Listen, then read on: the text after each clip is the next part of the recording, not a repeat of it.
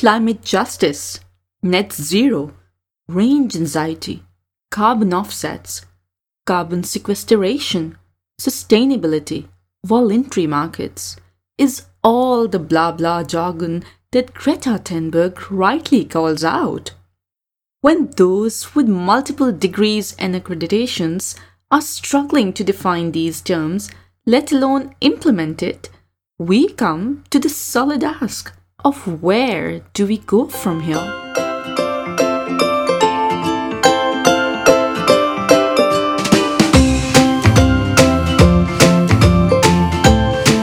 The Winning Side, a series of dialogues about winning themes such as diversity and inclusion, creating a social impact, and leading change. Subscribe now to stay in the know. Hello and welcome to the Winning Side Suite. This is your host Sara Hasan, back with a very interesting and rather topical dialogue, for lack of a better word. Our dialogue today is Call for Progress and Innovation on the back of COP26, United Nations Climate Conference, held this November at Glasgow. Beyond COP26, there is real action required. To be a part of the solution, we need to step up. If you haven't checked out yet, then on our YouTube channels, we've shared snippets of the COP events and our key takeaways from there. For today's dialogue, we have a tech entrepreneur who launched his sustainable line of business at COP this year. He is Jon Pierre. He is a very dear cohort member from University of Cambridge Executive MBA. I hope today we can demystify some of these jargons related to sustainability and also address what's the way forward and how can we all be a part of the solution. So without much delay, I'd like to introduce or invite on board Jon Pierre. Jon is the CEO of Geotree. He's a tech entrepreneur, an advisor to the UK Space Agency and Satellite Applications Catapult, a former agriculture and biofuel trader, and an Oxford trained development economist. Welcome on board, Jon. Hi, Sara. Good to be here, and thanks for welcoming me onto your show. Well, the pleasure is all ours. And firstly, congratulations on uh, the launch of Geotree. Yes, thanks a lot. And it was great to actually be able to launch it at COP26. It's probably one of the most appropriate places to uh, launch a venture like Geotree. But yeah, exciting time to be in the climate tech space and trying to be part of the solution. That's amazing. And that's what we're here to discuss. We'll take a step back and we'll start knowing more about your personal journey. Where did it all come from? What What's your tech entrepreneurship kind of vision and uh, also your development economics background? How does it all tie up? It's been an interesting journey for sure. And you've kind of highlighted some of the key points in your introduction. I'll spare your listeners trip back to my my uh, childhood and just start with um, you know studying development economics, which I was fortunate to do at uh, at Oxford. Great academics such as Sir Paul Collier, who had been an inspiration of mine with his book The Bottom Billion. And there we learned about things like you know poverty traps and how a lack of access to finance for people like farmers, for example, in in in, uh, in developing countries was such a, a barrier to actually um, you know global equality and, and, and getting the, the the bottom billion or the poorest in out in, in the world out of dire poverty. But after studying this at Oxford, I, I guess I took a bit of a journey to the dark side in, into finance. Um, although you know you know I started off as an intern trading at, at Goldman in their trading division and also made it to VP at Citi doing agriculture commodities trading.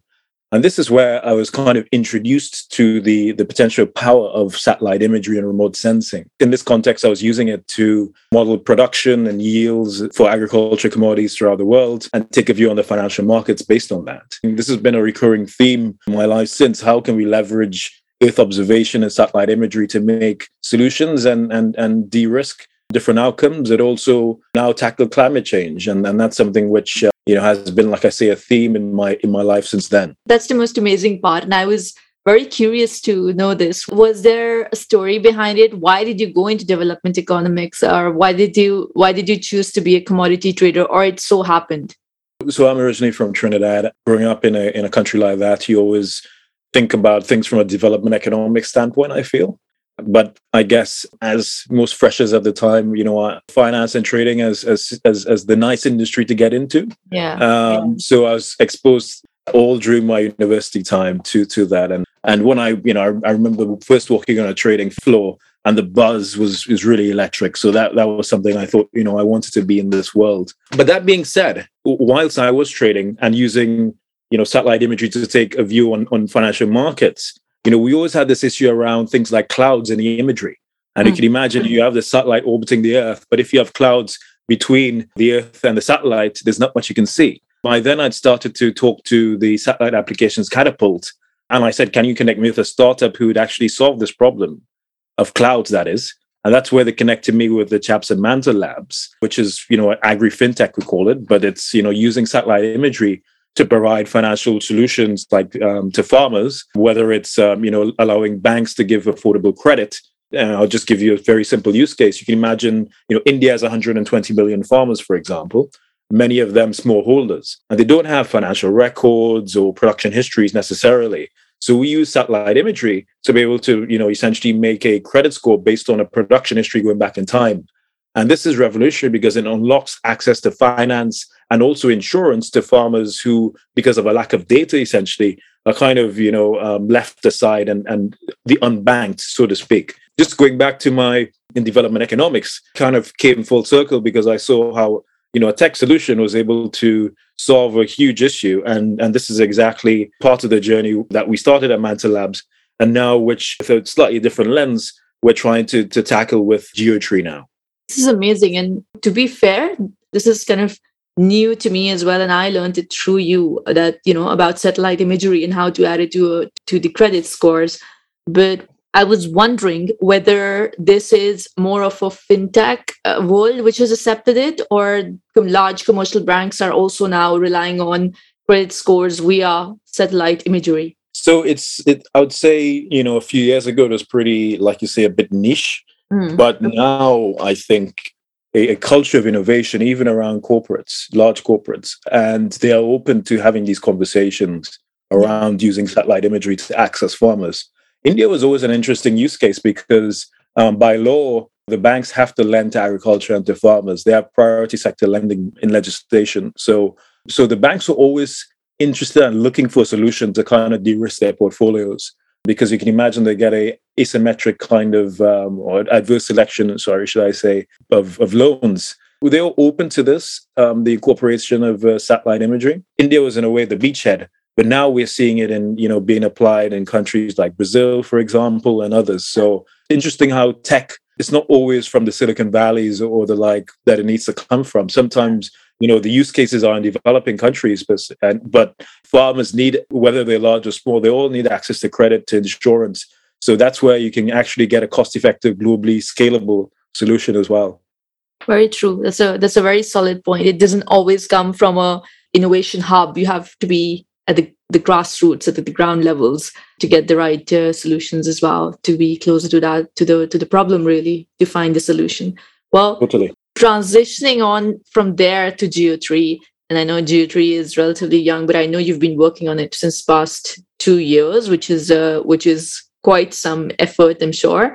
I want to know more about geotree about the business about the target market about the solutions it's providing Thanks, and you're right. It's been I don't know if it's quite been two years, but it has it, fe- it has felt like two years that we've been uh, you know getting Geotree off the ground. But essentially, it's it's a joint venture at heart. It's it's a joint venture between Mantle Labs, company I, I described before, the agri fintech, um, yeah. which I'm president of, and the other JV partners, Hartree Partners, uh, which, funny enough, is a former um, employer of mine. Um, I was trading agriculture and biofuels there. Hartree happens to be you know one of the premier traders of the carbon markets, mm-hmm. whether they are the compliance markets. And, when I say compliance, we're talking about companies like power, you know, energy and power companies who have to, by law, be part of the emissions trading scheme like the EU has. And Hartree is also part of that and provides liquidity. But also they are a big member of the voluntary carbon markets. And these are companies who, you know, have made their net zero pledges, for example, and they've done all they could to, you know, decarbonize their operations and everything else and now they're looking for to be connected to, to projects essentially which also have huge carbon removal potential, for example. And this could be forestry or, or, or regenerative agriculture, just to name two. So Hartree is very big in that space, and they're also members of the Task Force for Scaling Voluntary Carbon Markets, led by Mark Carney. So, you know, it's a good marriage between one or a company in Mantle Labs, which had has built a reputation of being able to leverage satellite imagery to provide pretty useful solutions to the financial services industry. And also on the other side, we have Hartree, who's a very active member of the voluntary carbon markets. So combining those expertise, we, we think with Geotree is quite an exciting proposition. And, and like you say, it's, it's some time in the making. But I think, you know, given the launch in COP26, it does feel like the time is is, is, is right now to actually do this. So um, so yeah, here, here we are right now. That's brilliant. I will take a step back and kind of leverage your expertise here and share with the with the listeners about carbon markets in a, in a bit of a more simpler terminology. Jon, what's the simplest way of explaining, let's just say, two or three terms with regards to carbon markets and what are we trying to achieve here? I think it's a good question in terms of what are we trying to achieve? Why should we have companies going and, and trying to finance these projects? And what are the kind of principles, the guiding principles in doing this. You know, Oxford has published a good report, I would say, in, in terms of the Oxford principle mm-hmm. for uh, carbon offsets and carbon projects. And I, I, would say, I think it's by the Smith School. So I'll, I'll tell you, your listeners, to, to give that a Google as well. But just in terms, on a very basic level, when we're thinking about these projects in terms of trying to sequester carbon, you know, remove it from the atmosphere and store it in the soil or the biomass of vegetation and channeling finance towards that, we need to think about something firstly called additionality. That means, you know, is is this something, an activity that we're funding? Would that have been occurring even without the finance, for mm-hmm. example? Yeah. And and this is an issue that you know is it's it's it's a it's a real concern um, when you're thinking about people actually paying for these projects and adding the removal to their own kind of carbon accounting, right? Because Which if, is if, termed as carbon offsets, really, right? Exactly. So if they're looking to offset, right, mm-hmm. their own, um, you know, carbon exposure, let's say, or, or, their emissions, the emissions that they are kind of responsible for, with the removals, let's say, from some uh, somewhere else, mm. we need to be comfortable that you know that removal would not have happened anyway. Yeah. Um, you know so there needs to be this additionality. It's something where we need to set a baseline. For example so if there's a certain amount of deforestation taking place we need to understand how that's evolved in a particular region um, or country. Or for example if there's just been degraded land or from the in the terms of agriculture as well if we've had farmers doing practices like tillage right? Yeah. And that's the local practice, which where they kind of disturb the soil. Then we can factor that into that's like the baseline of, of practices or landscapes that are in that region. But if the finance can come and, and change, for example, how the farmer tills and make them move them to reduce or no till, then that increases the amount of carbon that can be stored in the soil, for example. Which becomes a carbon sink then. Yeah. Exactly. I'm just popping in words there, yeah. And the, the, the, soil is a great carbon sink in the sense that it does store a lot of carbon, similarly to the oceans and, and, and yeah. all the vegetation as well. So additionality is, that is one of the, the core principles. Secondly, I would emphasize permanence. I think this is, you know, kind of come to the fore when we've seen um, wildfires, for example, in, in the United States. If you have a carbon project or in, you know, nature-based solution project, yeah. you know, in forestry, and you have fires, you kind of lost that sink. Carbon gets released again, or a lot of the carbon anyway. Then you, you think about the permanence. If similarly, if you have um, a farmer and you're paying the farmer to practice no-till or plant cover crops, for example, yeah. and the farmer, you know, for whatever reason decides not to do that anymore and start to till again, then you might have carbon released again into the atmosphere. You can think about, oh yeah, is this actually a permanent solution? You know, is that really helping us in tackling climate change? This is an issue which is obviously very relevant to nature-based solutions. Yeah. Because there's always the risk that, you know, there is some kind of reversal and the carbon gets released and hence, people also talk about engineered solutions as well, where, for example, direct air capture, so you're literally sucking the carbon out of the air and storing it into some arguably permanent store, whether it's something, yeah. Yeah, it could be like a uh, formerly used oil well underground, for example, or some kind of geologic formation where you, you're fairly confident that it's going to be it's going to stay there for hundreds of years, if not longer. Or you also have the potential to utilize the carbon as well. So there's a concept of carbon storage and utilization at a very basic level where we can extract the carbon and repurpose it, make different kinds of products out of the carbon. And that, that's probably what people are thinking as well now in terms of the, pet, the potential you know, scenarios. However, just going back to the nature-based solutions, which you know is the focus of geotree. You know, if we are giving nature a value in a way, if we are restoring degraded lands, moving farmers to more sustainable and regenerative practices, restoring mangrove forests and ecosystems, you can almost imagine that there is a additional benefit to the carbon. And we get kind of zeroed in on carbon and you know the amount that needs to be drawn down, but there are core benefits here. Whether it's biodiversity, whether it's rural communities who benefit, you know, indigenous communities, for example, need to be center of a lot of these projects. Hopefully, some of the key beneficiaries as well.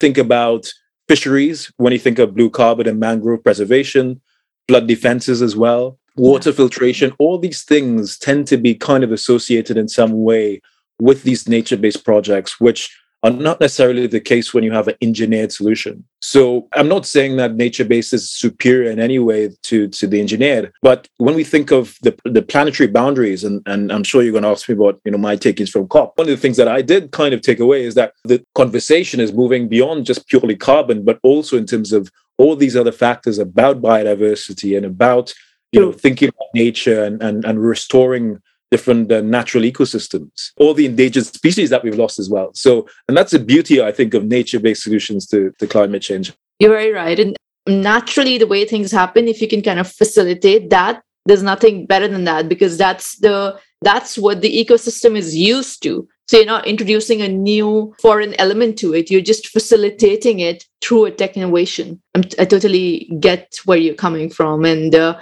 I'm glad that Geotree is there focusing on the nature-based solutions. I know you've kind of addressed the the ask about the takeaways from COP26. I'm not sure whether further takeaways, more so, if not just from COP26, because that's like a very broad ask. But perhaps mm. with your launch at Geotree, what was your takeaway from from individuals uh, who came to? What was your kind of grassroots takeaway from there? Because global leaders were there, multiple corporates were there people who were climate crisis witnesses they were there yeah no it's it's interesting i, I have a few takeaways actually uh, sara and i think one of them actually was the rising of methane in the agenda. I got familiarized with this concept of demethanization, starting to think about these other greenhouse gases like methane. And why it's particularly relevant to me is obviously, as we said, I have this background in agriculture. Agriculture is a big emitter of methane, as you, I'm sure you're well aware. Um, I became well aware during the, the conference as well. Methane was new to me as well. Yeah. So, and I think, you know, in agriculture, we know about methane, but I think, you know, what was new to me was methane being central to part of the solutions to climate change yeah. and being discussed. You know, it was always very niche and people laughing at jokes of cows and everything, you know, releasing yeah. gases. But here we actually had people discussing how many countries can be part of that solution. And an interesting it's one. Um, a, it's a hundred to be precise. I think that's what I last checked. Hmm. I think a hundred, hundred yeah. countries signed up to the methane. Yeah, exactly. And, and and like I said, from an agricultural perspective, like I think around twelve percent, twelve percent of the emissions are from rice. This is a staple food, obviously, for for many countries and many fast-growing countries. So so we do have an issue there. We talk about going meat-free. We talk about going vegan, but in essence, rice. Uh, being an emitter of methane then really makes us question that what is exactly the right way of going about things. And there's a silver lining here. The good thing is that we know the practices, or at least we think we do, or that can make rice more sustainable. And drastically, I think the studies say 70 to 80% reduction in the amount of methane um, yeah. emitted by rice by es- essentially intermittent flooding of the paddies. So instead of just having them flooded all the time, you know, and the microbes in the soils releasing the methane essentially. We can have different flooding method, you know, methods and regimes which could drastically reduce the, the emissions. Now, even more exciting as well from a geotree perspective mm-hmm. is we can monitor these practices. Brilliant. You know, we can be part of the solution. One of our aims is to go in countries like India and facilitate the transition to more sustainable flooding regimes and practices in the rice sector. And thereby, hopefully, you know, yeah, like you say, we monitor it using our satellite imagery.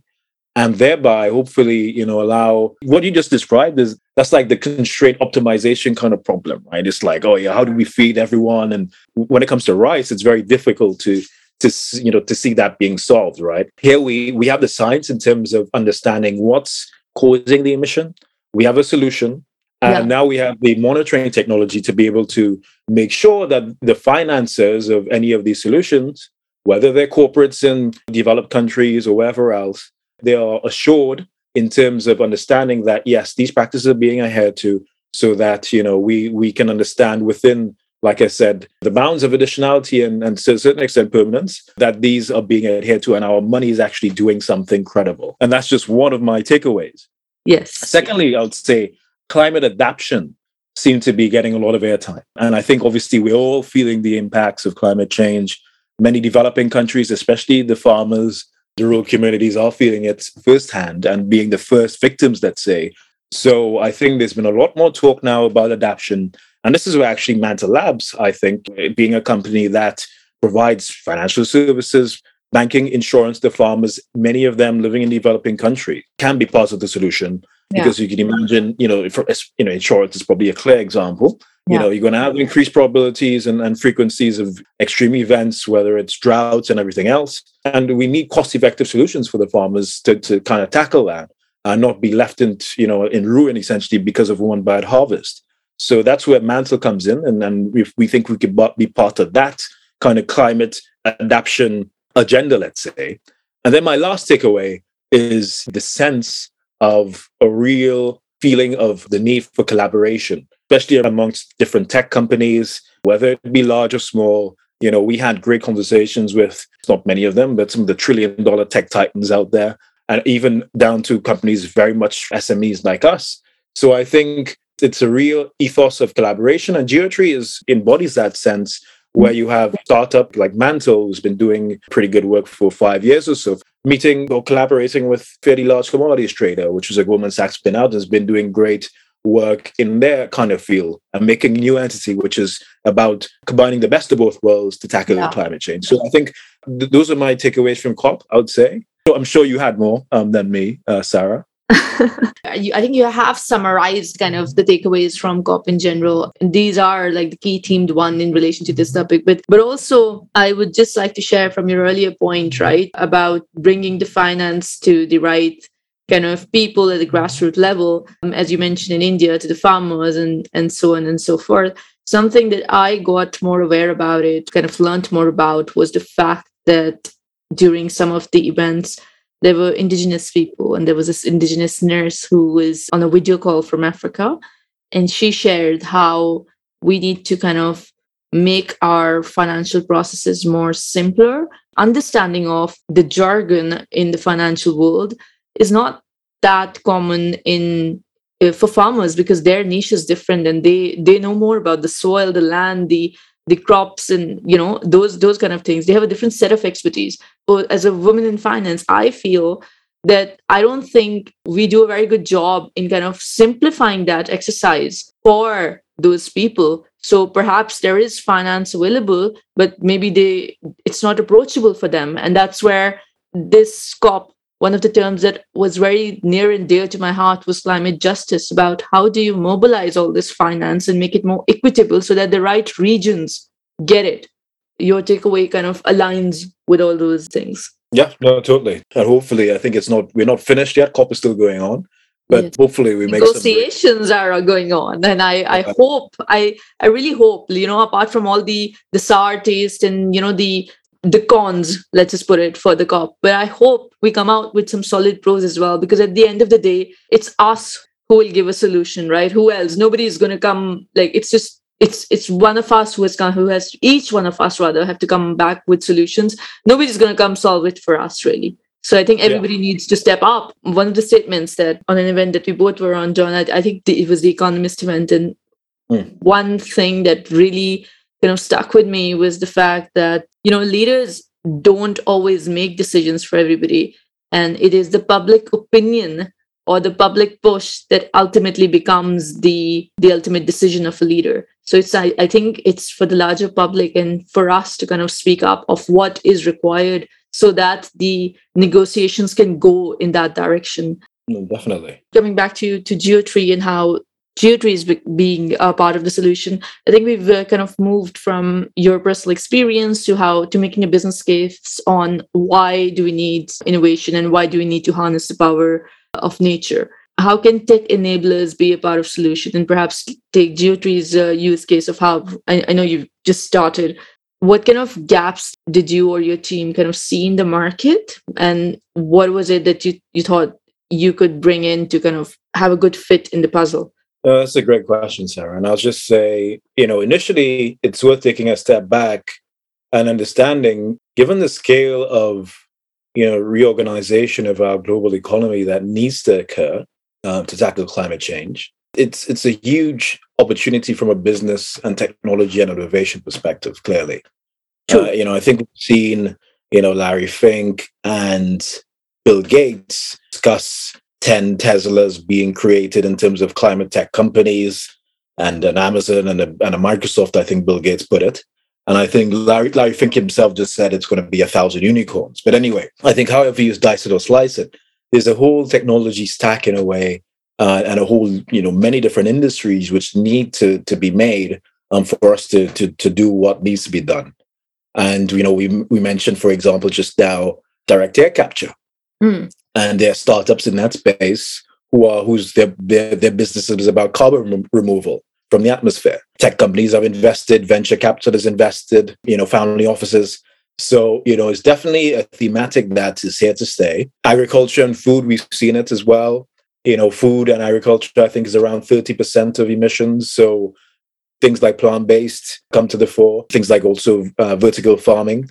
Now, back to, you know, Geotree, most of the conversations around the voluntary carbon markets and you know when we say voluntary like i said you know this this is not essentially it's, it's not your compliance market. I companies don't have to do this by law. As you have to do if you're a power a utility in in uh, in the eu for example. But with the net zero pledges people are expecting the voluntary carbon markets to scale from around a billion dollars worth this year to potentially 50 to 100 billion dollars worth in by 2030.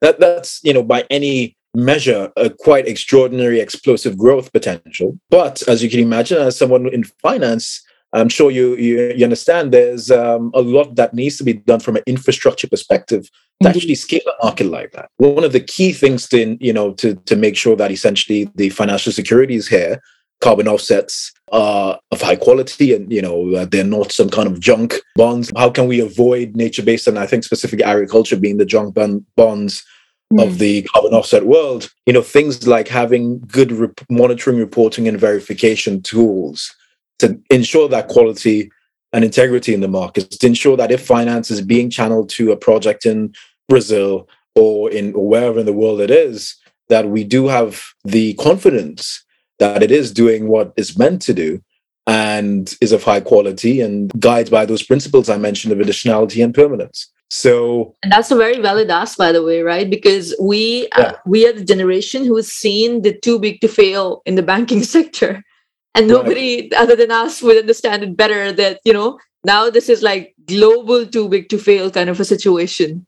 Yeah, no, exactly. I think that is going to be a, a great kind of um, opportunity, like I said, in terms of yes. you know, like similar to the Levi jeans kind of thing, right? You know, giving the picks and shovels and, and everything else to you know, we're not removing carbon ourselves from the atmosphere, but we are, you know, doing our part in terms of being the facilitator to those actually channeling the finance to to do so. And and yeah, so I think that's that's that's what Geotree is here to do. It's about that MRV piece, like we as we call it, and and we, and, and the great advantages we have satellite imagery and and and and and it's going to only increase as well and the sensor capabilities are going to increase.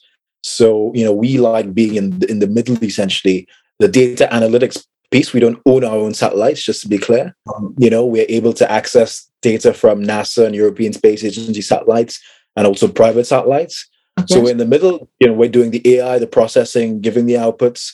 And then the other side we have the customers which i think are growing base given the market growth i, I described just now project developers who want to develop carbon projects different part of the world, um, like whether, whether it's forestry agroforestry or regenerative agriculture, for example. And that's a, a, kind of growing industry in themselves because they have to address their customer base, who are the large and the growing number of corporates who themselves need to look at their, their, their commitments when it comes to net zero and the like. So we're quite happy where we are in the uh, in that kind of uh, value chain. That's nice. I think it's a very good place to be and a very timely place to be at this point in time. Jon, I mean, we've, we've talked about the good part and what, what Geotree is, what's it, what it is bringing to the value chain. From a tech entrepreneur lens, what are the limitations that you see for this industry on the whole or for Geotree for that matter? Well, I think, and this is something that people have seen in the in the compliance carbon markets, for example, there, you know, there's always been this investor concern or stakeholder concern that governments might change their their thinking. Yeah. Um, for example, governments may desire that climate change isn't such a threat as as we thought previously, and that's something we've seen, I guess, for the past decade as um, regimes have come and gone. But I guess you know maybe yeah, I see what you mean. Like with with the governments changing, yes, I, I get you. Yeah. So you know, there was a time, for example, where the the compliance markets, you know, was trading in single digits in the EU, yes. right? So mid single digits uh, a ton of, of carbon. Now it's sixty euros plus. Um, so and and then and this is in the space of just a few years, right? This I'm not talking decades here. So it feels like the the winds of change have come, and we are we have moved on in the conversation. There's consensus yeah. that this is an issue that we need a global solution to, aided by the fact as well that you know we have a you know generational shifts in in wealth, for example, and and everything else, and the ESG kind of uh, moves as well. Climate tech, you know, ha- always has that kind of political issue angle, but hopefully. Hopefully, we've, we're kind of on the right side of that at the moment. But more generally, as with any kind of technology, especially what I've seen in my time being connected with satellite imagery, which was, like I said, ever since I was trading, you know, remote sensing and satellite data and, and, and, and imagery has always been almost a solution looking for a problem. As as with a lot of kind of deep tech innovation that kind of comes from labs and governments, and it's always there, but it's looking to find the solution, the pain points, the people who are actually going to be paying customers, essentially. I think the good thing that we have in Mantle Labs and at Geotree is, you know, we combine the the deep R and D experience, you know, and, and we have a fantastic research team at both entities. You know, we combine that with industry experience. So obviously, I have experience in finance. Co-founders have experience in um, in making financial solutions for banks and insurance companies, uh, tech solutions, should I say? When you have that kind of closeness to the customer, so to speak, it allows for us to make solutions which close to the customer pain points and actually get that holy grail of product market fit let's say right if that's kind of the term to use so, so i think so on on yeah. that jon sorry to cut you but on that yeah. jon uh, the yeah. how dynamic is this solution you know you know if something changes or new technology comes in how easily can geo3 tree put in because i mean i don't know if if that's the right question to ask or it just came to me yeah, no, that's a good question. And I think, you know, we always try to be nimble and be open to incorporating, for example, different data sources, different kinds of sensors. You know, I mentioned satellites. If they're drones, for example, we could take data from drones if, if, if it's there. If there's ground data, for example, some kind of soil measurement or or, or whatever, we can take that in as well. So I think we, we're also building the technology with a view that um, you know it can build on other data sources if they become available. Because it's in, in terms of scaling, yeah. or you know, I, I mean, you, you, don't want it to kind of stop. Mm. a lot of this you may know better, but I'm hearing from what you say. I, I believe a lot of this data is open sourced right now, right? Is it the satellite one, or do you have to? Is it licensed, or do you have to get certain permissions to use it? It's freely available, but it's very raw right? So that's why, you know, you can imagine we have all these, you know, 10 or 30 meter by 30 meter grids all over the world, imagery, all yeah. kinds of spectral reflectance um, readings. Yeah. Um, so it's a lot of data. So there's a bunch of AI processes to get that raw, allegedly free data to actually usable state. But again, this is something which, you know, probably wouldn't be possible at this scale, you know, a decade ago because yes, we have the imagery, but we also have the cloud compute capabilities as well. I think that's that's another point why we're at a very very exciting kind of phase now when it comes to the um, the remote sensing side and using it for you know to, to provide scalable solutions, and that's the word you use, like scale, mm. and able to you know monitor projects in whether it's in South America, in Asia, in North America, wherever it is. That's what really is exciting right now because the tech is at the stage now where we can be really global in our ambitions. Well, I'm really excited for you, and this uh, just this, hearing you and this conversation makes me all excited about Geotree, and I I really hope it goes to all the way where your vision is and beyond. So from here, the way forward for the industry in general, for the for the for the tech innovators in general, what would mm. you like to share in terms of those with an idea? What's the secret sauce to make an idea translate into an execution stage? Yeah, it's interesting you use that term secret sauce because uh, you know my you know I'm going to give some slightly different advice I think potentially to others. Yeah. I would say you know innovation and entrepreneurship comes in different forms and I guess you are probably an example of this yourself Sara. You know, you don't have to you know be in a garage somewhere getting your startup going. There's innovation within companies, which in large within large corporates is entrepreneurship you know, which is a great thing as well because you can leverage the resource of that company. Hopefully, if you can get everyone on side to do some really great things, kind of like what I did with to say with Geotree, bringing two parties which who I knew, I my current company Mantle Labs and and my my former company Hartree together to make a new entity, and that was to a certain extent leveraging my network. So, so it, be open minded in terms of trying to see what doors you can do if you're in a big company, what, what doors you can open to get your ideas out there, and then also look at your network as well potentially. So that that's just my little uh, observation, I guess, as well. But uh, Jon, that's a great observation. So I think activism and entrepreneurship and all this is like totally mainstream now. It's not you don't have to be in a niche world of incubator or hub or somewhere to come up with new ideas and execute it. So this is some very solid advice. So thank you for that as much as I'd like to continue talking to you, conscious of the time and uh, conscious that you're giving us your Friday evening to talk about climate, talk about being a part of a solution, talk about your wonderful venture, Geotree, which I totally wish all the very best for. Thank you. What is your winning mantra? What are your parting thoughts that you'd like to share for um, individuals, leaders, policymakers in this space? for, for the individuals, for like the risk takers out there. And I think this is this is a theme that we saw at Judge to a certain extent, Sara. How can you try and you know ride that zeitgeist to a certain extent, see where the wind is blowing, where the opportunity is?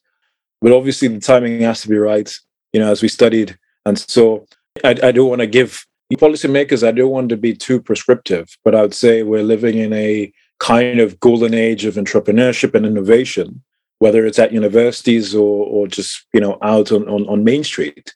So I would say let's see what we can do to encourage and channel all that collective energy and and, and innovation um, towards tackling some of the world's greatest issues. Thank you so much, Jon. This has been a wonderful conversation, and I have a lot of takeaways from it. I'm following, going to follow your journey very closely, and of course, we're going to stay in touch. On that note, Thank you for giving your precious Friday evening to the winning side. Thank you. Thank you for your time. Great to be on here. Thanks.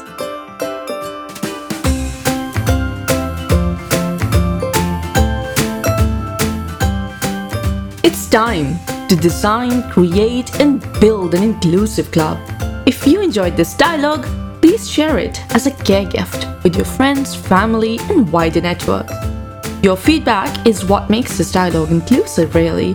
So do subscribe and engage on the podcast platforms, YouTube, and Instagram handle. Until next time, ciao ciao!